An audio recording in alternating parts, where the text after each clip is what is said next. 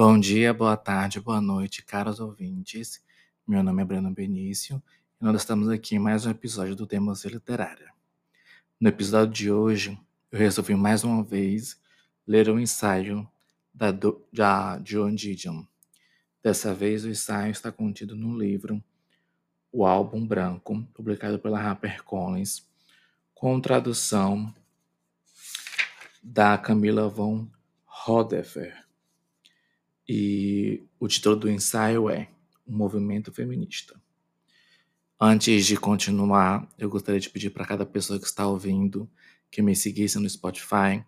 Assim, cada vez que eu postar um episódio do Teimosia Literária, você será notificado.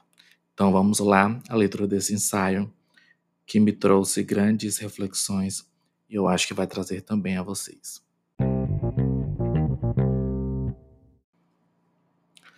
O movimento feminista. Para fazer um omelete, você precisa não só quebrar alguns ovos, mas também de alguém oprimido para quebrá-los. Presume-se que todo revolucionário entende isso, e também toda mulher, o que torna cinquenta e um por cento da população dos Estados Unidos uma classe revolucionária em potencial ou não. A criação dessa classe revolucionária foi praticamente desde, desde seu início a ideia do movimento feminista.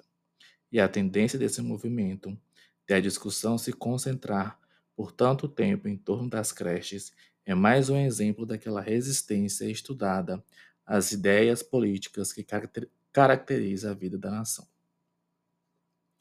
O novo feminismo não é apenas o reavivamento de um movimento político sério por igualdade social, argumentou a teórica feminista Shulamith Firestone, de modo categórico em mil novecentos e setenta. É a segunda onda da revolução mais importante da história. Dificilmente alguém poderia achar essa declaração de enigmática. Tampouco era a única declaração do tipo na literatura do movimento.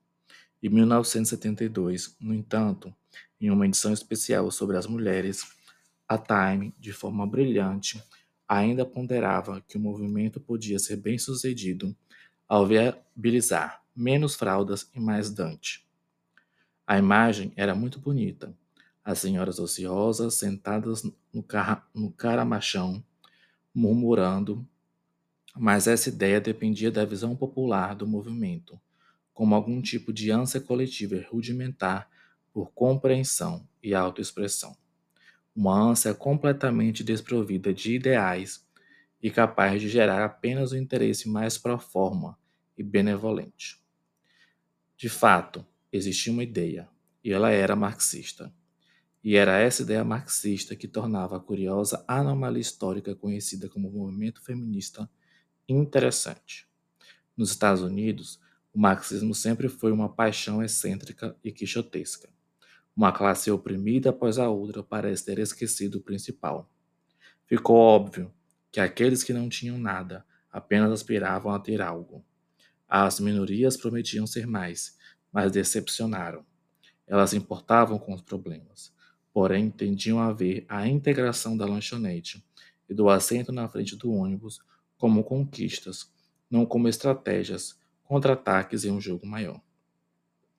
Elas resistiram àquele salto indutivo essencial da reforma imediata para o ideal social e, com o desapontamento, falharam em identificar uma causa comum com outras minorias. Continuaram a exibir um alto interesse desconcertante ao extremo para os organizadores mergulhados na retórica da irmandade. E aí, no exato instante de desalento, em que parecia não haver ninguém disposto a bancar o proletariado, surgiu o movimento feminista e a invenção das mulheres como uma classe. Não se podia deixar de admirar a simplicidade radical dessa transfiguração instantânea. A noção de que, na ausência de um proletariado cooperativo, uma classe revolucionária podia simplesmente ser inventada, fabricada, nove- nomeada e levada a existir.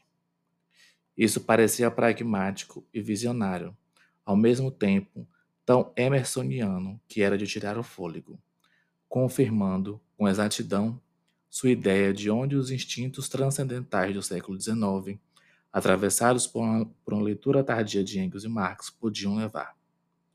Conhecer as teorias do movimento feminista era pensar não em Mary Wollstonecraft, mas em Margaret Fuller, em um pico de idealismo, extraindo apressada, apressada cartas de posicionamento do mimeógrafo e bebendo chá em copos descartáveis em vez de almoçar. Era pensar em capas de chuva fininhas nas noites amargas. Se a família era a última fortaleza do capitalismo, então que a família fosse abolida. Se a necessidade da reprodução convencional das espécies parecia injusta com as mulheres, então deveria ser transcendida com a ajuda da tecnologia, a própria organização da natureza, a opressão. Como Shulamith Firestone via, que retrocedia ao longo do registro histórico até o reino animal propriamente dito. Eu aceito o universo, considera Margaret Fuller, por fim. Mas Shulamith Firestone, não. Essa paixão febril e cerebral parecia muito algo da Nova Inglaterra. O solene idealismo a priori, disfarçado de materialismo radical, ajustado de alguma maneira à autossuficiência antiquada e ao sacrifício prudente. A torrente desajeitada de palavras se tornou um princípio, uma renúncia ao estilo como algo, algo pouco sério. A disposição retórica de quebrar ovos se tornou, na prática, somente uma capacidade sovina de encontrar o sermão em cada gema. Queimem a literatura, disse de Grace Atkinson, quando foi sugerido que, mesmo quando a Revolução chegasse, ainda restaria todo um conjunto machista da literatura ocidental. Mas é claro que nenhum livro seria queimado. As mulheres desse movimento conseguiam elaborar revisões didáticas de qualquer material aparentemente intratável que chegasse às suas mãos. Como mãe, você deve se tornar um intérprete da, dos mitos, aconselhou Letty Conton Pogrebin, na edição piloto de Misses. Passagens de qualquer conto de fadas ou histórias infantis podem ser recuperadas durante uma sessão crítica com a criança. Outras análises literárias concebem maneiras de recuperar diversos livros. Isabel Archer, de Retrato de uma Senhora, não, pre- não precisa mais ser uma vítima do próprio idealismo. Em vez disso, poderia ser uma vítima da sociedade machista, uma mulher que internalizou a definição convencional de esposa.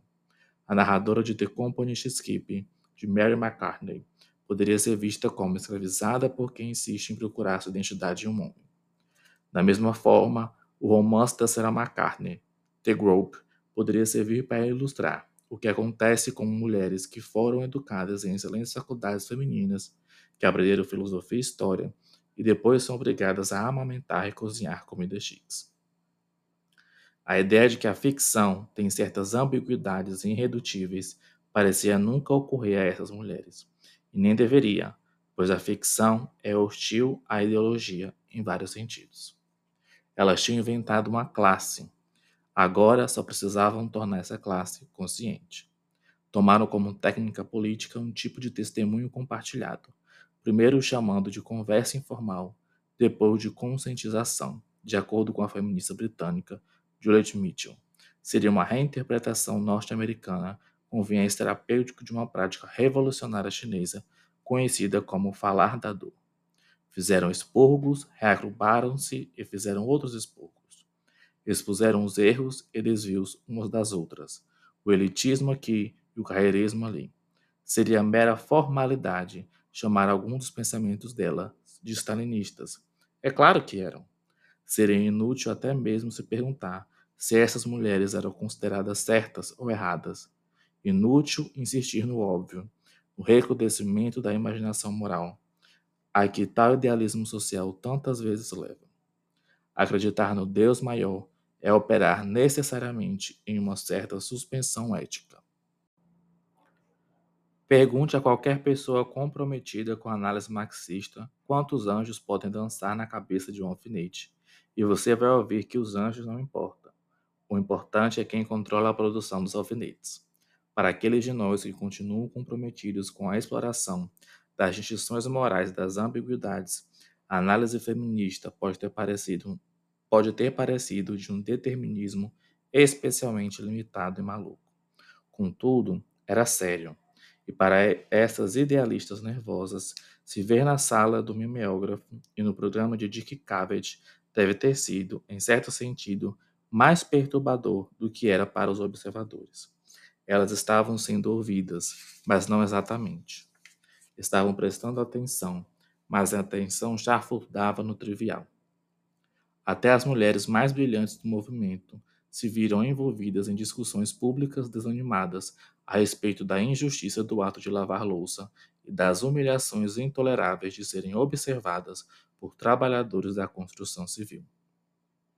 Elas calculavam as panelas esfregadas, as toalhas recolhidas do chão do banheiro, as montanhas de roupas lavadas ao longo da vida.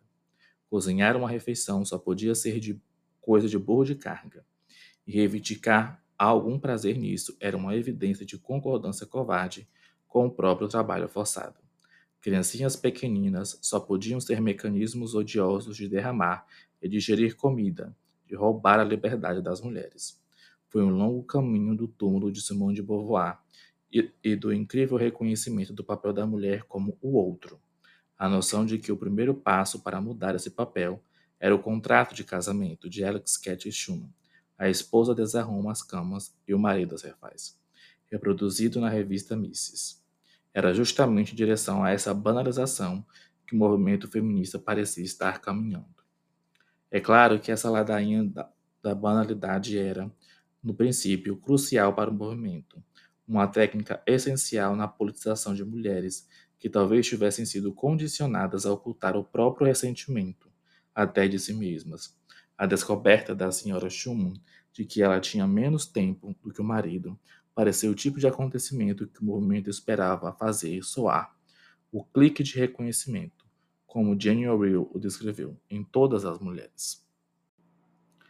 No entanto, essas descobertas eram completamente inúteis se alguém se recusasse a compreender o ponto principal, se falhasse em dar o salto indutivo do pessoal para o político. Dividir as semanas em horas durante as quais as crianças eram orientadas a dirigir suas questões pessoais ao pai ou à mãe, pode ou não ter aprimorado a qualidade do casamento da família Shulman, mas o aprimoramento de casamentos não era uma revolução. Pode ser útil chamar o trabalho doméstico, como Lênio classificou, de o mais improdutivo, bárbaro e árduo que a mulher pode fazer, mas pode ser útil apenas como o primeiro passo de um processo político, apenas no despertar de uma classe para a própria, para a própria posição, útil somente como metáfora. Acreditar, nos Estados Unidos da segunda metade dos anos mil novecentos e sessenta e na primeira metade dos anos mil novecentos e setenta, que as palavras tinham um sentimento literal, era não apenas manter o movimento no nível pessoal, mas se iludir bastante. Cada vez mais, à medida que a literatura do movimento começou a refletir o pensamento de mulheres que não compreendiam de fato sua base ideológica, tinham-se a impressão dessa interrupção, dessa desilusão, a impressão de que a perfuração do solo das teorias só atingira uma argila psíquica, densa de superstições e uns poucos sofismas, satisfação de desejos, de autocomiseração, de fantasias amargas. Ler essa literatura, mesmo sem método, era reconhecer de imediato uma espécie de fantasma triste, uma mulher comum, imaginária, com quem as autoras pareciam se identificar por completo. Essa construção ubíqua era a vítima de todo o mundo, exceto de si mesma. Ela era perseguida até mesmo pelos ginecologistas que a faziam implorar por contraceptismos à toa. Precisavam de contraceptismo, sobretudo, porque era estuprada diariamente pelo marido, e depois na mesa do abortista.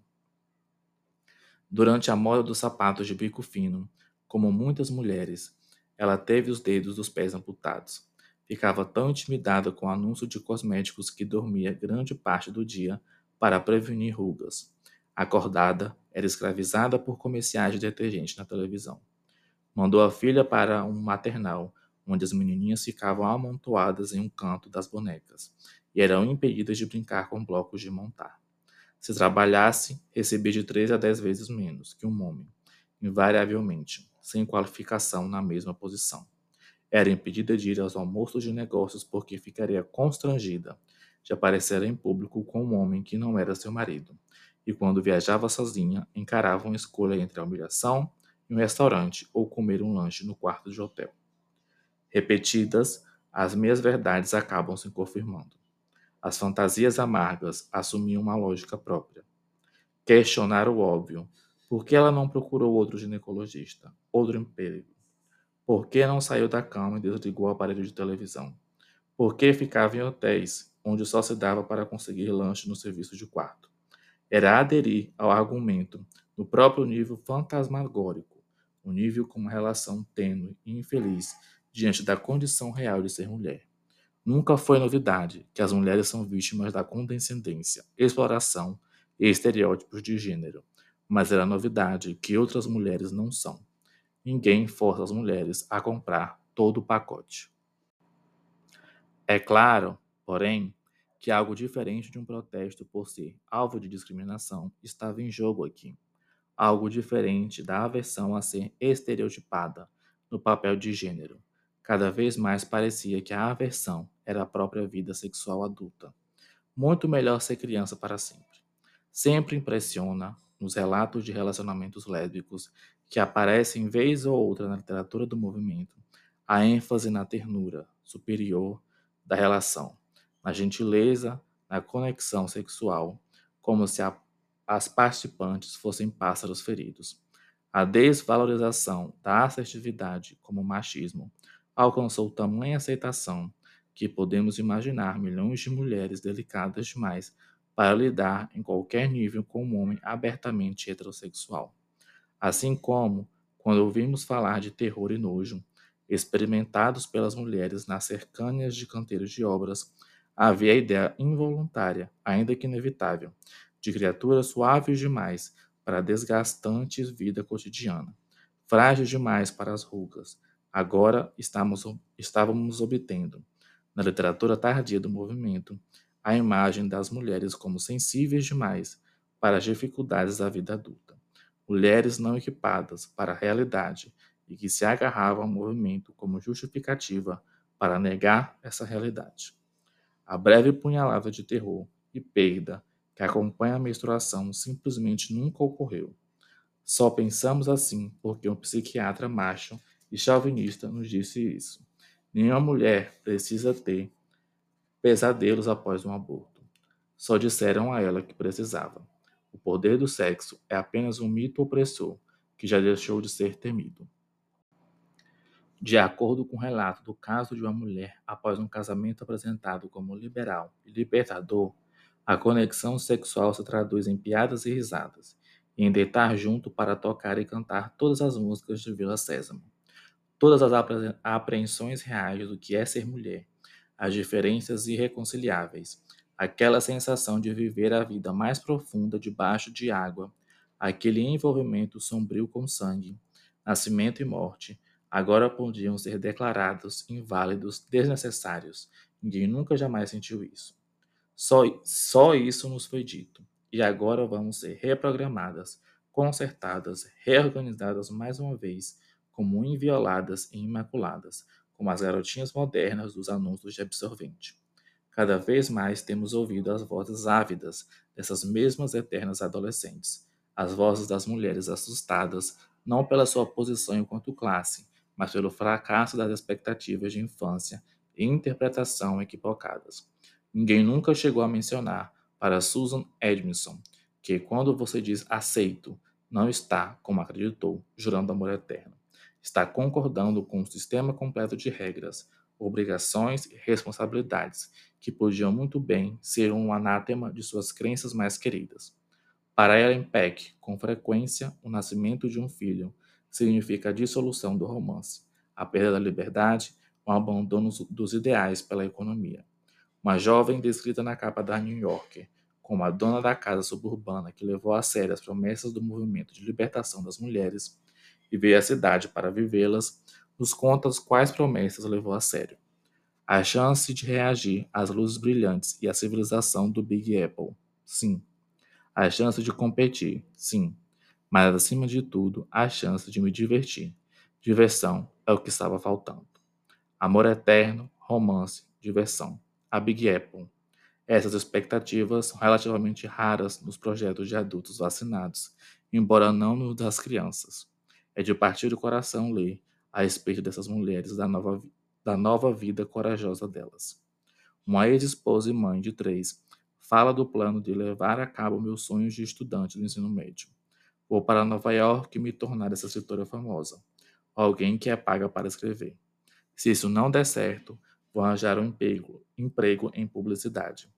Ela menciona uma amiga, outra jovem, que nunca teve uma vida diferente que não fosse como filha, esposa ou mãe, mas que está descobrindo que é uma ceramista talentosa.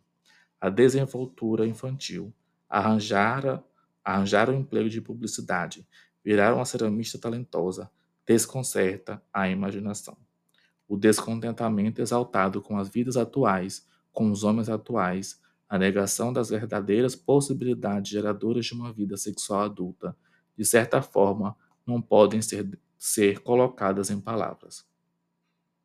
É direito dos oprimidos se organizarem em torno da opressão, como a veem e a definem. As teorias do movimento insistem obstina, obstinadamente em um esforço para resolver a questão dessas mulheres, para se convencerem de que o que está acontecendo ainda é um processo político, mas a, a coisa já degringolou. Elas são convertidas não para que desejem uma revolução, mas um romance. Querem que acreditem não na opressão das mulheres, mas nas próprias chances de uma vida nova, dos mesmos moldes da antiga. Em certo sentido, nos dizem coisas mais tristes a respeito do que a cultura faz com elas, do que, que as, do que as teorias jamais disseram. Também nos dizem, acredito, que o movimento já não é uma causa, mas um sintoma. mil novecentos e setenta e dois.